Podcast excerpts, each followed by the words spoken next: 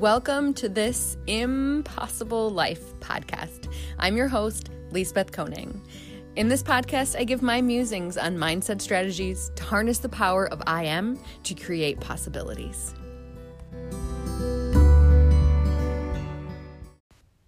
Hello, friends. Thank you for being with me here today.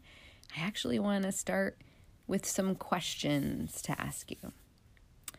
When you look at your life, do you feel like you are in control? Do you feel like you have the power to create change? Do you feel like a CEO with a plan? Or maybe do you feel like a toy boat in the middle of an ocean, just trying to stay afloat? Or a hamster running furiously on a wheel and getting nowhere? Or maybe if you could just get an extra day or two to get caught up, you'd be okay? If you look at your life right now and it's not what you had thought it would be?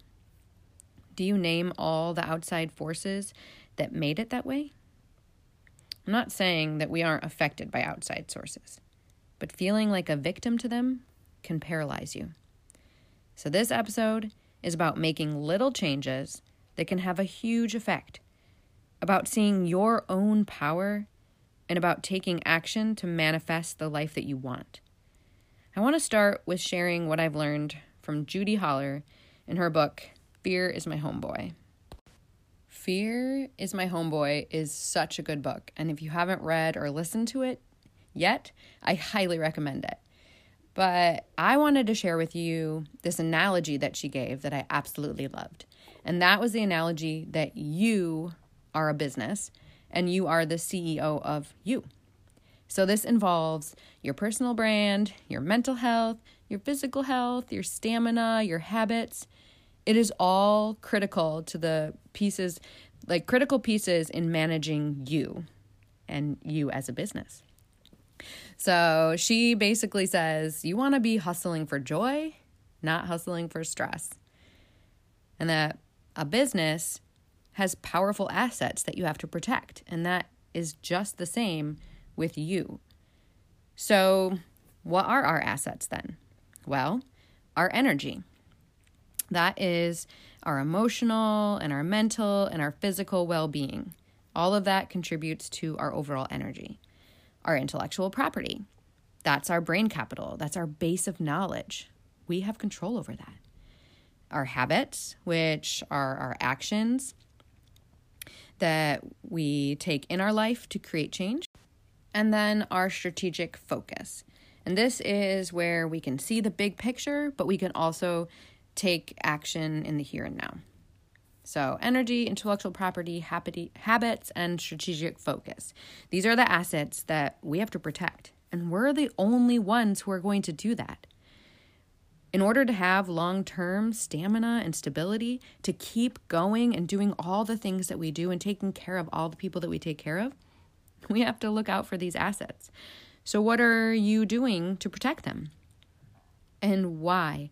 Are they always the first thing to get cut? I mean, how many of you have caught yourself saying, Who has the time for that? I'll get to it. Or, Once I get less busy, I'll figure it out. Newsflash. One thing I've learned over time is we don't get less busy that thing that is taking up all your time is either going to keep taking up all your time or replaced by something else. But the thing is, if you take care of your assets, one of them being energy, you actually have more ability to do all the things that you're doing and feel less fatigued by it. Oh, I know. It seems like an oxymoron like wait adding more things adding in workouts adding in meditation adding in making sure i'm eating right that sounds like a lot right? But it actually goes a long way. Planning ahead for your week is going to take away your chance to just make these split second decisions during the week that is going to fuel your body in a way that you're not going to have as much energy and you're just going to feel so tired. It's it's like um it's almost like feels like the chicken and the egg. But I tell you, if you take care of those assets, you will have more energy.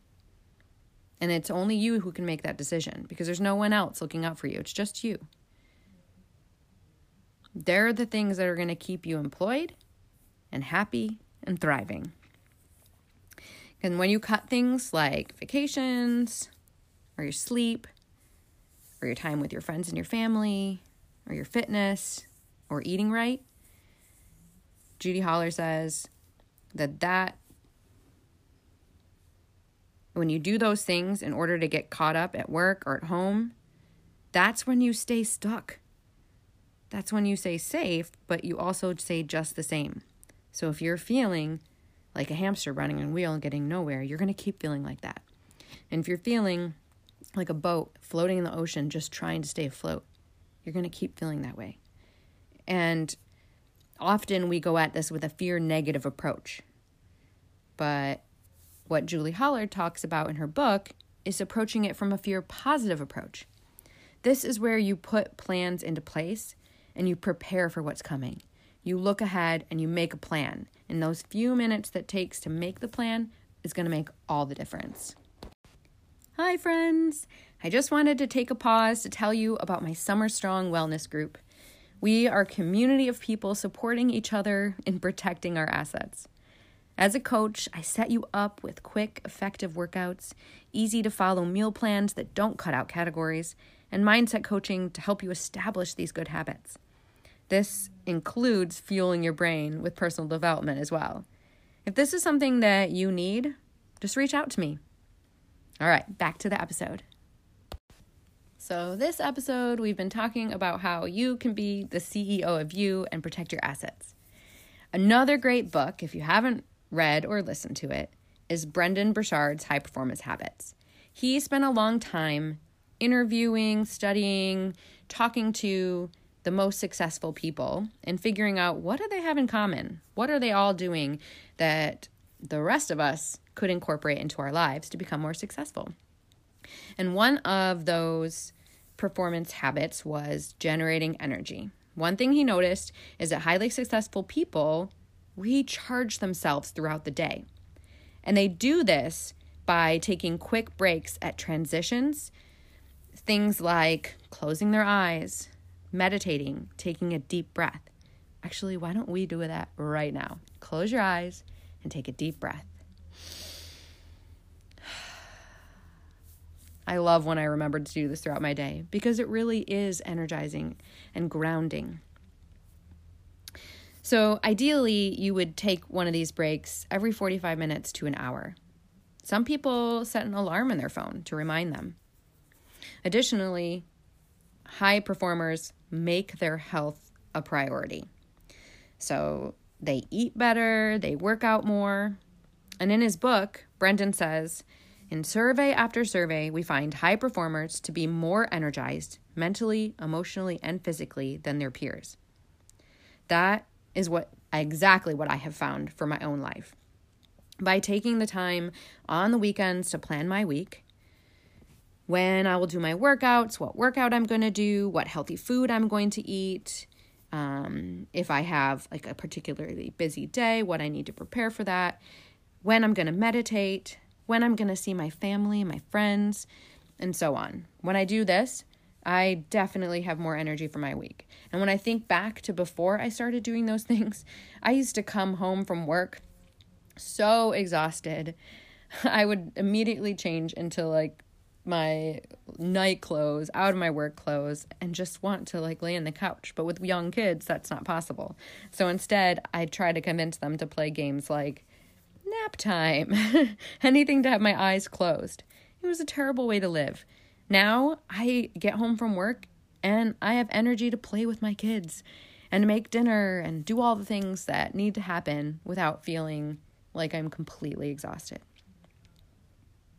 It really is about your mindset around time and doing the things that are going to fill your cup and fuel you.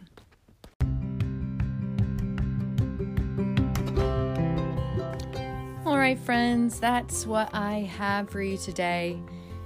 Go out into your week, make plans, find ways you're going to fill your cup because you are the CEO of you and you're the only one that's going to protect your assets. Protect that energy, the intellectual property, the habits, and your strategic, fo- strategic focus. And if you need help with that, reach out. If you liked this episode, I would love if you passed it on to a friend. Let me know what you thought And I look forward to talking to you next time.